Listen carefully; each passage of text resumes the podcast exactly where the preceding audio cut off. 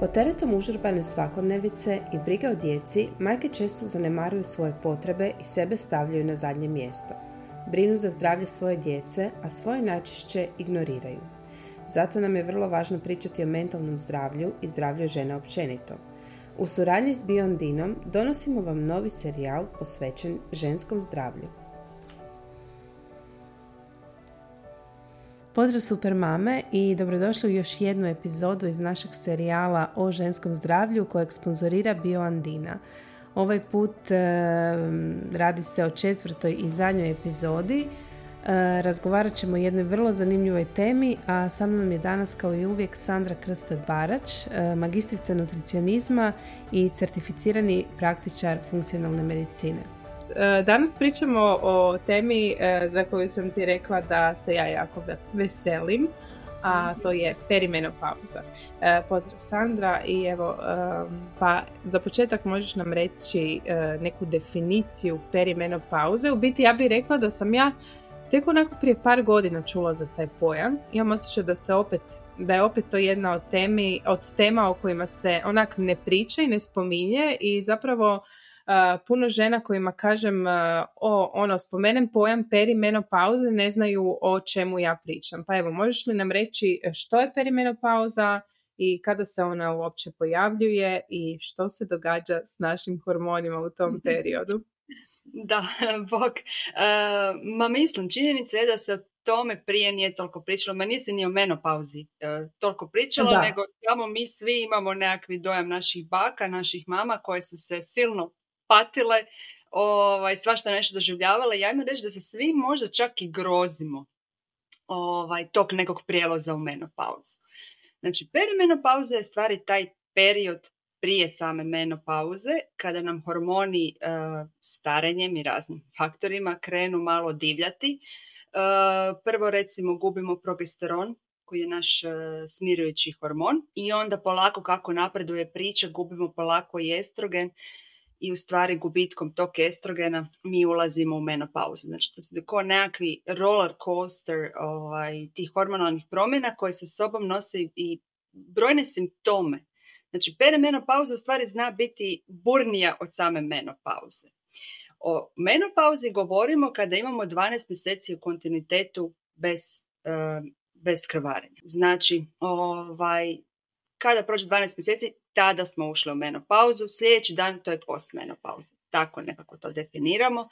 E sad, kad kreće perimenopauza, e, kod većine, tamo negdje 42. treća, zna trajati 10 godina, iako e, kod nekih već nakon 35. kreću te mhm. negativne promjene i zato ovaj, se i toliko osvještava e, važnost brige od sebe nakon 35. godine, zato što toj period da nosi sa sobom neke hormonalne specifičnosti i, ovaj, i danas znamo da možemo recimo prehranom, nekakvim lifestyleom uh, dosta utjecati na cijelu tu, tu tranziciju. I zato sve više i više pričamo o tome kako bi ženama olakšali ovaj period života. Da, a pa koji su to recimo najčešći simptomi? A, ja mislim da se i vrlo često dogodi da ih možda zamijenimo, znaš, ono, ma pod stresom sam, ma teško mi je, još smo još dosta mame u tom periodu, recimo nakon 35. oko 35. imaju malu djecu, pa ono, sve pridodaju nekoj, nekoj svakodnevici, onako izazovno i tako dalje. A koji su recimo uh, najčešći simptomi perimenopauze, kako ih možemo uh, prepoznati? Da, uh, recimo u početku, nekakve početne faze su obično recimo ciklus koji bude postane kraći, pa onda nakon nekog vremena postaje sve veći razmak između tih ciklusa, pa znači nekakve te nepravilnosti samog ciklusa je jedan od prvih znakova. Isto tako uh, lako dobivanje recimo u ovom struku, kako mi gubimo hormone, tako dolazi malo do redistribucije tog masnog mišićnog tkiva, pa onda se javlja, to, to nazivaju menobeli u stvari, ovaj, počne struku. Uh, nesanice su vrlo česte, nekakva iritabilnost. Uh, u kasnoj fazi dolaze one simptomi koji su svima poznati, to su nekakva noćna preznojavanja, valunzi, uh, iritabilnost, slabije pamćenje i tako dalje i tako dalje. Znači, cijela onako jedna plejada mogućih simptoma, naravno čim su hormone u igri, naravno da to mora biti tako, ovaj, ali nije kod svih isto. To je problem. I problem je što mi u stvari nemamo nekakvi baš marker koji sad možemo reći, e, e izmjerit ćemo nešto iz krvi i sad možemo reći neko je u pauzi. Ima hormon koji se mjeri, to je FSH, to je ovaj polikostimulirajući hormon koji raste kako se bliži menopauza, ali on isto oscilira. Znači ne možemo ga uzeti ko egzaktno može nam malo pomoć uh, u cijeloj toj priči, isto slično i estrogen koji pada, znači može nam dati naslutiti, ali nemamo onako markor koji će reći, e, to je sad to, više se rukovodimo nekakvim uh, simptomima koje prate to, to razdoblje. Da, jel znači moguće da e, postoje žene e, koje su perimenopauzi, a imaju super, e, a štitnjača im super radi. Mislim, ono, koliko je to povezano, štitnjača i perime, je li u perimenopauzi štitnjača podivlja i to, ili je moguće da bude sve ok? Jel se tu na onak nešto mijenja? To me baš Pa vrlo često se dešava i, i problemi sa štitnjača zato što to je, hormoni su povezani, oni međusobno komuniciraju i ona hormonska hirarhija koju smo spominjali, znači inzulin i kortizol kao glavni, pa štitnjača koja stradava često od inzulina kortizola, pa onda i spolni hormoni, znači sve je to povezano. E, moguće je da se ne jave tegobe štitnjače, u pravilu se to tako kod onih koji e, kontinuirano vode brigu o svom zdravlju i lifestyle. Znači kaže se na onako taj period perimenopauze, menopauze dosta odražava kako smo živjeli do tada.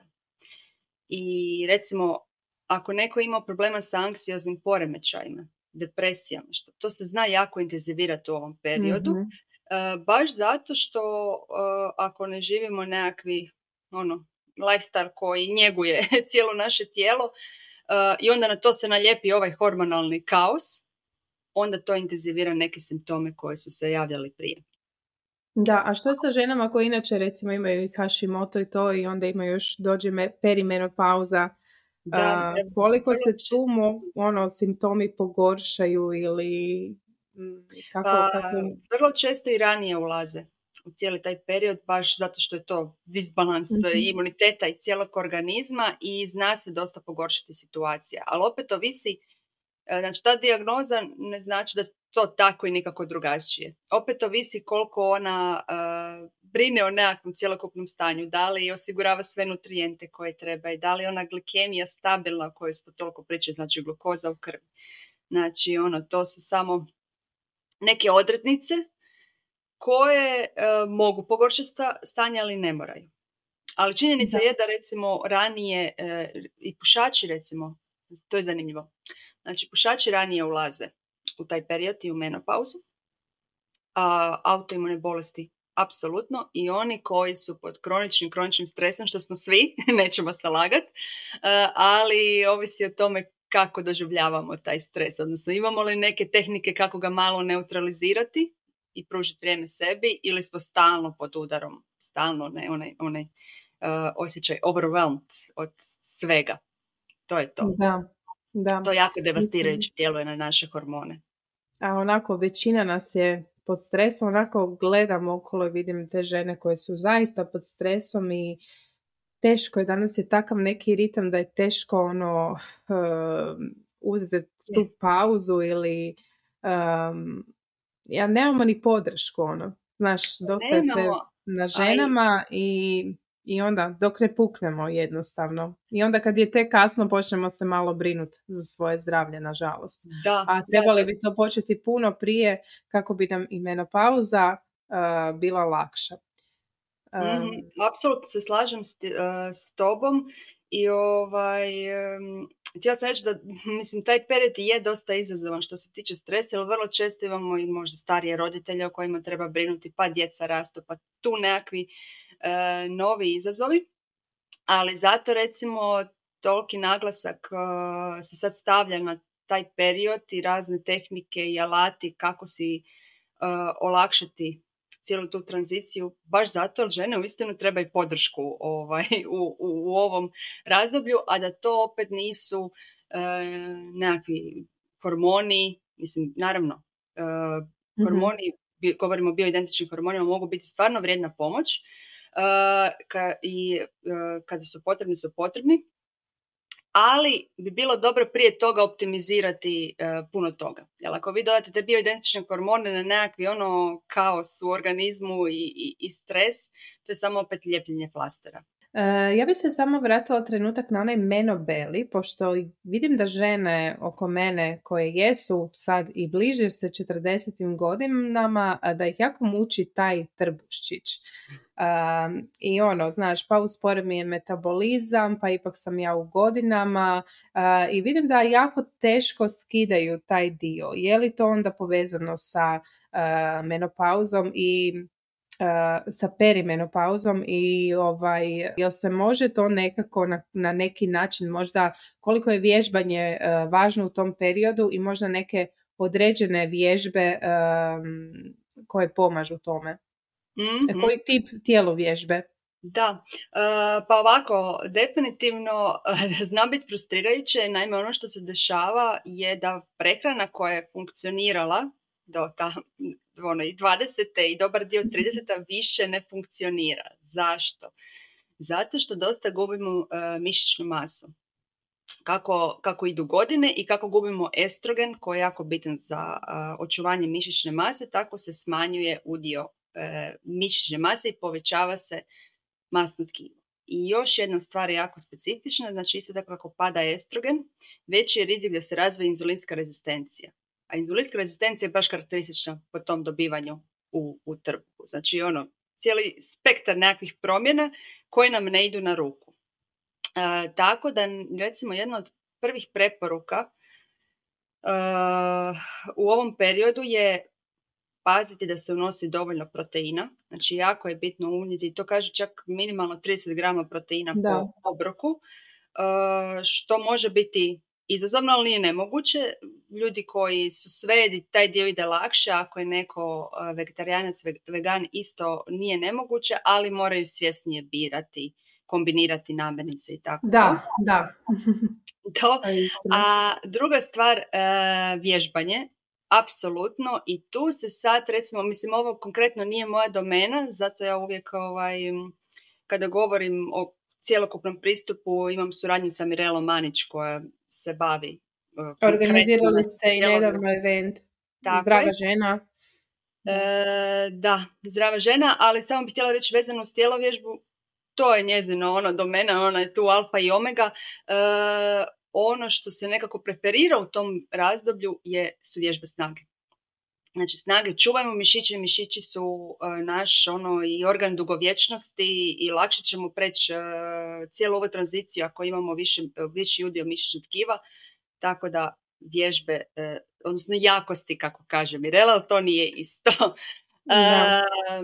imali smo event Zdrava žena, evo prošli vikend, u kojem smo u stvari Mirela i ja baš htjela dati što više alata i sa nekakve prekrambene stane i sa strane vježbanja, ali i disanja i regulacije kortizola uh, ženama da, si, da optimiziraju zdravlje u ovom periodu i u stvari bilo je super, evo ukratko ću reći da je bilo super i da uh, zbog interesa ponavljamo našu radionicu. Tako super. da 17.6. imamo zdrava žena 2.0. Može, ostavit ćemo linkove za sve one koje zanima da se prijave. Znači, govorit ćete o perimenopauzi i mhm. menopauzi. Tako je. I znači šta od pretraga napraviti, kako posložiti prehranu, kako vježbati u ovom periodu, jer ovo je period u kojem više ono uh, trčaču, znači te nekakve kardio, mhm. više nisu toliko dobra opcija, dosta vode u katabolizam.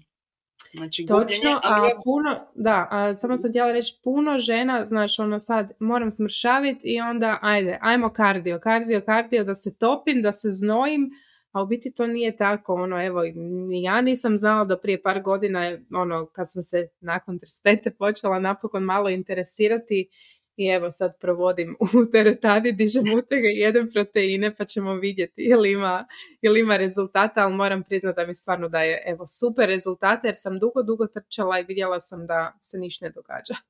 da, da, zato da. treba čuvati mišiće, to je ono, poruka broj jedan. Točno, i, i, i, nedavno sam isto naišla, znači ne debljate se zato ono nakon 40. jer vam je se metabolizam usporio jer ono što si rekla, gubimo tu mišićnu masu i to je najveći problem. mm Jer u stvari mišići su najveći potrošači energije i dosta glukoze troše. Tako da kad mm izgubimo i taj dio, počinjemo slabije tolerirati ugljikohidrate i onda šećeri recimo su u ovom periodu, ja bih preporučila da se šećer kao rafinirani šećer maksimalno izbaci. mm Da se nekakvim zdravim slasticama eventualno e, zadovolji ta potreba. Znači da se ti ugljikohidrati malo mudrije biraju. To će se jako odraziti i na liniju i na nekakvu razinu energije. E sad, ako se razvije inzulinska rezistencija u ovom periodu, e, onda ima smisla razmišljati o nekakvom low carbu. Ali da mi reci ta inzulinska rezistencija, kako možemo prepoznati nju? Ono, mislim, je li ona lako prepoznatljiva ili ju možda onak ima dosta ljudi, a ni ne zna da ju ima? Pa dosta ljudi ne zna da ju ima, najjednostavnije je u stvari napraviti krvnu pretragu, takozvani mhm. HOMA indeks. E, to mjeri znači glukozu, inzulin iz krvi na tašte i računski izračuna e, nekakvu brojku i ta brojka ako je recimo veće od dva, onda je suspektna inzulinska rezistencija. Htjeli bi da bude negdje oko jedan ta brojka. Dobro. Zapisala sam i... Hm? Definitivno moram to ići. To je jedan od e, testova koje ću si uskoro napraviti. Evo. Da, nisam, ali nisam po još mhm, recimo zanimljiv simptom koji ukazuje na inzulinsku rezistenciju, mislim umor, ali taj umor je toliko prisutan da se može sa milijun stvari povezati. kad se pojede obrok, da vrlo često uspava, onako se dira da bi se trebalo ići leći. To je recimo... Da, i znam dosta ljudi koji to baš imaju. Ona kaže, ja, ja kad pojedem ručak, ja više ne funkcioniram. E, gotovo je pad. Pad života, ona, ako se to dešava, onda ono prvi korak provjerite se inzulin. Apsolutno. Da. da. Daj mi reci, spomenula si sad već malo prehranu, pa ajmo se mi na to baciti. Koliko nam prehrana pomaže u ublažavanju simptoma perimenopauze i postoje li neke namirnice koje bi trebalo izbjegavati osim šećera i koje bi trebale u tom periodu možda malo onako e, više, e, više konzumirati. Naravno, spomenula si i proteine. mm da, proteini na prvom mjestu. Uh, ajmo od ovog što bi, što bi trebalo izbaciti. Znači, uz e, šećer savjetuje se alkohol. E, barem, e, mislim, to žene ne vole čut. I sad ako, ovaj, ako se redovito uživa u alkoholu, ono treba se postaviti pitanje. Zašto? Ako je to nešto što je jednom, ne znam, u dva tjedna uz večeru, čaša vina, ok, it's ok, not a big deal.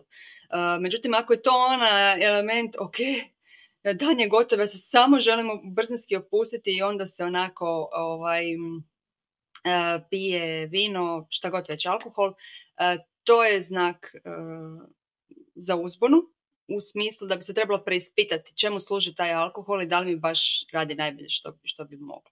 Da, nekako smo možda neki ono, naviknuli ono da je ono, napokon i djeca zaspe, sve sad ću si ja natočiti čašu vina, mislim ja stvarno volim vino i uživam u njemu, ali isto tako ono pazim, pazim na unos, ono jednostavno ne treba mi svaki dan, ono mogu i bez toga, tako da da, da ali recimo ako žena ima problema s nestanicama, alkohol će to pogoršati. Ako su balunzi krenuli, alkohol će mhm. opet to pogoršati.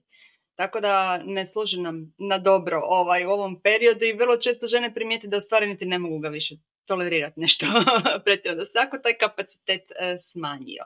Da, da, to je ono kada izađeš kao ajme meni, kao nemam više 18 godina, ne mogu to više tako, da, pa se ono oporavljaš tri dana. to si još malo rekla. da. Ovaj, e, da, često pitanje je kofeina Lako, uh, kofein, ako je nekakvi zamor nadbuprežnih žljezdi, znači da je taj kortizol dosta loše, onda je kofein poželjno izbaciti. Ako smo tu stojimo dobro, što se tog dijela tiče, znači niti nam taj kofein nekakvu iritabilnost, anksioznost ne izaziva i tako to, onda nekakvi ono ritualni jutarnja doza kave je ok, nije tolika drama. Tako da... Koliko bi kava bilo poželjno onako po danu popiti. Naravno bez šećera. bez šećera, tako je. Uh, pa I eventualno bez laktoze, ono, s nekim biljnim mlijekom, pretpostavljam. Naravno, pa zar, zar je to upitno? E, nema, htjela sam reći da ovaj, sad sve ovisi od osobe do osobe kako tolerira taj kofein, ali ajmo reći ako je sve ok, moja preporuka bi bila nekakve dvije kave dnevno, jer je kava i mhm. antioksidans i dosta pomaže i za žuč, znači nije ona samo negativac, da se mm razumijemo. Da, da, naravno. E, ali recimo moja preporuka bi bila poslije dva popodne bolje ne. Jer nam to onda daje nekakvi lažni nalet energije diže mm-hmm. nam adrenalin i to što ovaj, dugoročno dosta može i te hormone uh, zeznuti. Uh, naravno, neću govoriti o nekakvim transmasnoćima industrijskoj hrani, mislim to, o čemu god da pričamo, preporuka je to ne konzumirati, ali ajmo reći da ono, tri stvari, šećer, alkohol se zapitati, odnosno pametno ga konzumirati, kofein isto tako pametno. Uh, ono što nekako dosta korisno od namirnica u ovom periodu su apsolutno brokula i druge kupusnjače, znači e, kupus, kelj, cvjetača, prokulice, e, taj spektar, mm-hmm. jer dosta povoljno utječe na sam metabolizam hormona, općenito. Tako da u stvari bilo koliko ima nekakvih hormonalnih neravnoteža, to su namirnice koje ono će pomoći sigurno. još su dvije izuzetno korisne, a to su lanene sjemenke i cjelovita soja. Znači ne procesirana, nego cjelovita soja, tofu, edamam, takve nekakve e, namirnice, zato što sadrže takozvane fitoestrogene. Znači biljne estrogene koji mogu zavarati, kad je ono manjak estrogena, zavarati tijelo kao prividno malo povisiti tu razinu estrogena i onda recimo se manje osjećaju simptomi prelaza. I zato recimo tamo onaj dio Japan, Istočna Azija, gdje se jako puno e, konzumira soje, oni puno blaže doživljavaju cijeli taj prelaz. Smatra se da je to upravo zbog tih fitoestrogena.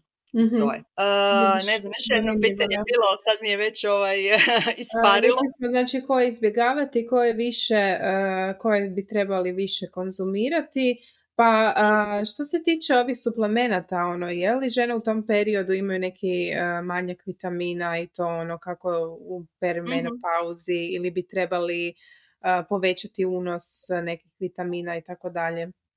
Da, pa ovako mislim da to dosta ovisi od osobe do osobe, ali ono što bi se svim ženama moglo preporučiti je da si kontroliraju vitamin D, jako bitan, i znači da ako su u nekakvom deficitu da suplementiraju vitamin D. Uh, magnezij je uvijek koristan. Znači, magnezij... Htjela sam te ovaj, pitati, e, znam da magnezij ima nekoliko vrsta. Koji bi ti preporučila? Koji je onak najbolji? Uh, tako je. Znači, koju vrstu magnezija koristimo ovisi, ajmo reći, koji nam je nekakvi cilj. Ako recimo imamo problema sa konstipacijom, idemo na citrat, magnezij citrat. ako, že, ako smo dosta u sportu, pa želimo ono dobro bioraspoloživ magnezij nadoknadu uh, izgubljenog. Glicinat je tu dobar, malat. Recimo kod onih koji imaju nesanice ili onako nekakve oznamerenost, onda se preporuča magnezij treonat koji nažalost nije još dostupan na našem tržištu, nego ja svojim klijenticama ovaj, uvijek izvana naručujemo mm-hmm, taj oblik. E, dobar je, recimo, postoji magnezij koji se nanosi transdermalno, to je ovaj klorid, klorid heksahidrat. On može biti dobar, recimo, kod sportaša. Tako da kažem, sve ovisi koji nam je nekakvi cilj, ali e, recimo sa malatom, bizglicinatom bi pokrali najširu e, skupinu. Dobro. A, koji bi još vitamini bili korisni? Pa još svakako, znači, u stvari omega-3 masne kiseline bi preporučila se pokazalo da čak e, mogu smanjiti svu tu simptomatologiju koja prati perimenopauzu, tako da recimo gram do 2 omega-3 s time da imaju EPA i DHA, to su masne kiseline u sebi. To je recimo dobar i to su nam nekakve startne. Sad ovo ostalo baš ovisi od osobe do osobe. Postoji razne biljke koje pomažu kada simptomi krenu u ublažavanju valunga, noćnih prezajavanja. E, tu se recimo ističe e, cimici fuga, ali i maka. O kojoj da, vraćamo se mi na našu maku.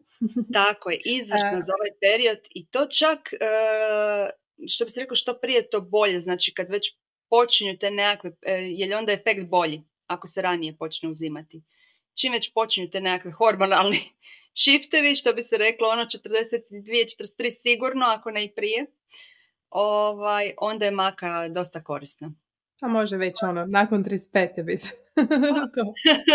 Mislim kad je to adaptogen. Da. Adaptogen bi, uh Da, koju bi maku preporučila za period, eh, naravno tu pričamo o biondini jer ona ima jedinu tu aktiviranu maku, to je jedina aktivirana maka na našem tržištu, eh, koju bi maku preporučila za perimenopauzu, a koju možda za već uh, menopauzu. Znam da imamo znači žuta, crvena i crna koji nas mhm. prate, imamo više vrsta. Pa mislim da je tu najbolji odabir crvena, Mhm. definitivno za oba perioda. E, eventualno kod osjetljivih se može ići na ovaj miks, to je znači žuta, crvena i crna kao kombinacija, ali ja bih ovako išla sa crvenom makom. E, ja ju pijem i za sada mi je super. Mislim, e, kao što sam rekla zadnji put i još je rano reći, iako je sad već, ja mislim, skoro dva mjeseca, ali ono, što smo uvijek rekli, dosljednost i, i ne možemo očekivati rezultate preko noći, ali evo mogu reći da mislim da je stvarno onako pozitivno utječe na, na, na ovaj moj period, pošto, pošto ću uh, za par dana navršiti 40 godina i odlučila sam se to, zaista...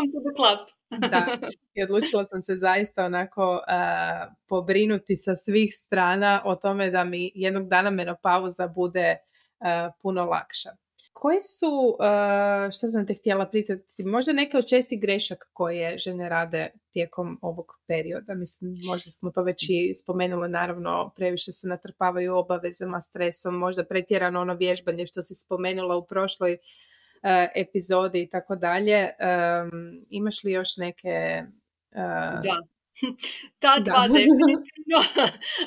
I ono, znaš svojih klijentica, recimo neke najčešće greške. uh Najveća greška koju ja viđam je, znači, počinju lagano dobivati uh, na težini i samo da naglasim, normalno je malo dobiti u ovom periodu. Ne možemo očekivati da ćemo imati tijelo koje smo imali sa 20 godina. Znači malo je normalno, ali a kažem ako krene bujati onda je vrijeme za, uh, za reakciju.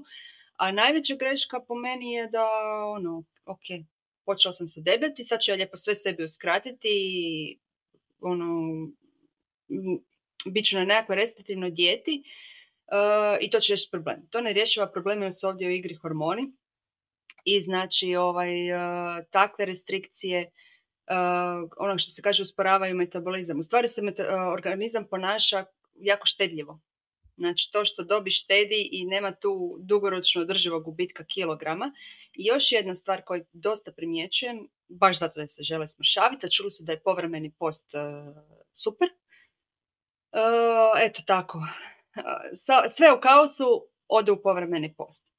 Znači, povremeni post može biti stvarno dobra uh, intervencija i za nekakvu dugovječnost, čak i za inzulina koji je povišen i za održavanje vitke linije. Međutim, u povremeni post nije intervencija u kojoj se prvo ide. Znači, nećemo mi uh, glikemija nam je loše, kortizol nam divlja, sve nam divlja i mi ćemo sad otići u post. To će napraviti još veći dar mar u našem hormonalnom sustavu.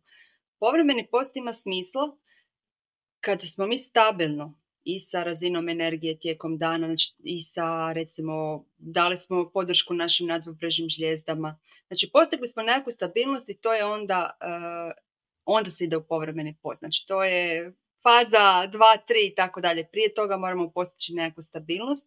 Jer ženski hormonalni sustav te periode posta malo drugačije doživljava od muškog.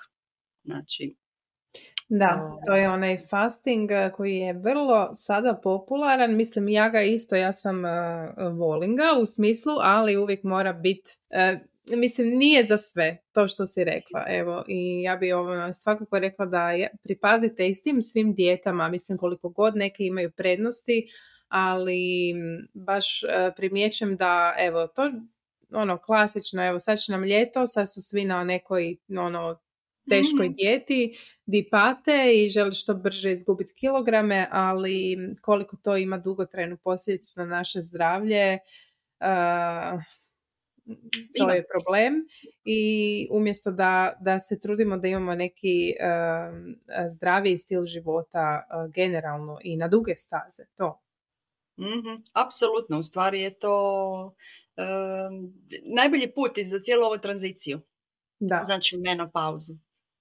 E, daj mi reci koliko je važan san. Rekla si da se mnogo žena bori sa nesanicom, e, ja bih rekla i ona noćna znojenja, valunge, kako si tu možemo pomoći osim e, mijenjanjem znači prehrane i tako dalje, postoje li možda nešto drugo što možemo napraviti što se toga tiče? Koliko je bitno ono, kako se zove, slijediti onaj ritam Cirkadijan ritam. E, da, da, sad meni ide ono na engleskom izraz što slušam te podcaste, ne znam kako se na našem kaže, tako da koliko je to bitno? E, jako, jako bitno. E, u stvari, mislim, cijeli nekakvi healing dio se dešava u, u, u snu.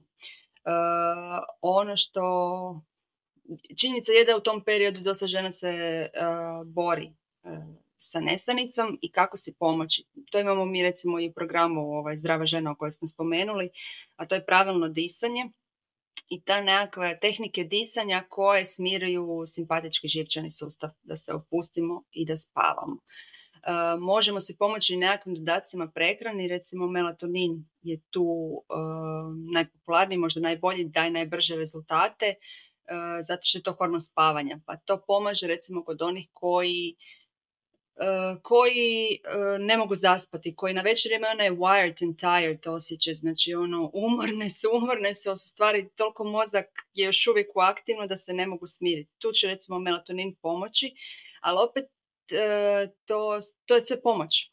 Znači mi moramo dugotrajno raditi na nekakvom uzroku i nekakvom kompletnom smirivanju živčanog sustava, a tu pravilno disanje. Znači, dosta nas e, diše e, u stvari plitko s ovim samogornjim dijelom, onda je oksigenacija tkiva loša i tako to nosi sa sobom posljedice. Tako da je disanje izuzetno bitno. U stvari smo, ovaj, baš ono, spomenuli smo zdravo ženu, smo mi postavili nekakve stupove koji bi to bili. E, znači, za zdravlje u ovom periodu i to je na, ono, na prvom mjestu znači pravilna prehrana, nekakvi nutritivni metabolički status, tijelovježba koju smo spomenuli, zdravlje nadobrežnih žljezda, e, spavanje i pravilno disanje. Da, I to bi bilo ono, kockice koje slažemo, e, radimo, e, znači ne radimo sve odjednom, je to možda previše za sve nas u današnjem životu, nego odaberemo se jednu sferu na kojoj ćemo sad raditi, radimo na tome, pa onda nadograđujemo i tako. To procesi. Da, da, dok nam jedna možda sfera ne postane ne više navika i onda kad nam to mm postane navika, polako uvodimo drugu. Da, ne, jer onak sve odjednom dosta žena se možda obeshrabri i onako odustane lako. Ja je, lako se gubi motivacija, jer je to previše. Previše. Ako neko odluči od sutra meditiram, spavam, jedem ovako, vježbam. Da, previše. U današnji, današnji način funkcioniranja treba ići ono baby steps, korak po korak e, do cilja. Točno. E, koliko nam ovo sve što si spomenula može olakšati e, ulaz u menopauzu? Je li moguće da menopauza prođe bez nekih onako velikih, strašnih problema? Što ti misliš o tome? Pa mislim da može dosta olakšati recimo te izraženiji simptomi menopauze su stvari karakteristika zapadnog svijeta. Znači našeg načina funkcioniranja. Tamo na istoku, recimo Indija i Japan koje sam već spomenula, je ta prijelaz puno blaži i zato što on smatra da se oni kao pripremaju cijeli život za to, nekako funkcioniraju u skladu sa, sa prirodom više nego mi. E, tako da se definitivno može ublažiti. Danas znamo dosta toga što smo već spomenuli kako recimo taj inzulin može pogoršati simptome i kako kortizol. Znači, postoje, postoje stvarno tehnike koje mogu uh, ublažiti prijelaz. Naravno da dosta ovisi i o nekakvoj genetici. Uh, dosta ovisi i o tome da li imamo nekakve bolesti, recimo autoimune bolesti sam već spomenula, one znaju malo otežati sliku, ali ništa što se ne može uh, barem pomoći ako ništa drugo. Uh-huh. Uh, koje su neke predrasude koje se vežu uz menopauzu. Ja znam da je vrlo često što čujem joj menopauza, a to je kraj života, gotovo sad, za ženu je gotovo. Znači nema više, e, ni ne može više biti ni ono dobro izgledati, niti imati seks, niti ono gotovo je kraj. znači to su te neke predrasude, e, ja ne znam, evo baš to primjećujem, ono, ajme meni, jako se teško žene pomire s tim ulaskom u menopauzu, jako bu ono, doslovno postanu depresivne samo zato što evo joj, nemam više menstruaciju, gotovo je ono, uh, menopauza je krenula. Da, to si dobro rekla. Da, vrlo često je ono početak kraja. Gotovo. Šta sam živjela, sam živjela. To je to. Takva je nekakva uh, percepcija. Činjenica je da današnje društvo, uh, da žene to dosta teško doživljavaju baš zbog društva koje toliko glorificira mladost i sve to, znači ono, mladost jednako sve dobro, staranje jednako bolest, e, e, gubitak funkcije i tako dalje. E, međutim, ovaj, zato to sve radim, odnosno radimo to što radimo zato što nekako, mislim, da pomognemo sebi da, da se razumijemo. Uvijek to nekako kreće ono, jel sam sebi želiš neke stvari olakšati, pa onda vidiš da možeš i drugima pomoći ali sve se više priča o tome da to može biti drugo proljeće. Točno. Za žene.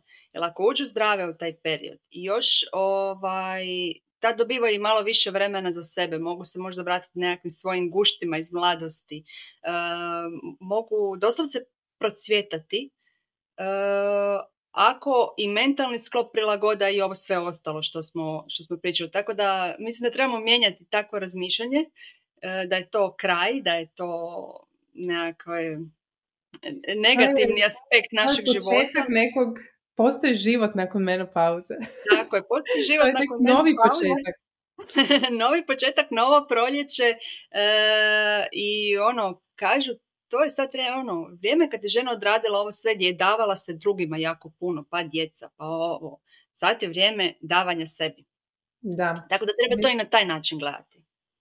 Tako je. Mislim, većina vas koja nas sluša sigurno je negdje u perimenopauzi, nije još došla do menopauze, ali evo sad možete napraviti sve potrebne korake da zaista taj, e, ta menopauza bude neki novi e, početak i neko novo životno razdoblje u kojem ćete uživati. Ja zaista mislim da se može.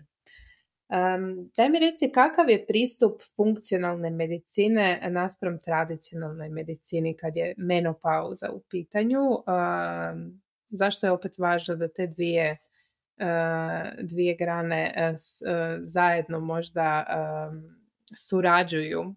Da, pa pristup funkcionalne medicine je dosta onako preventivan.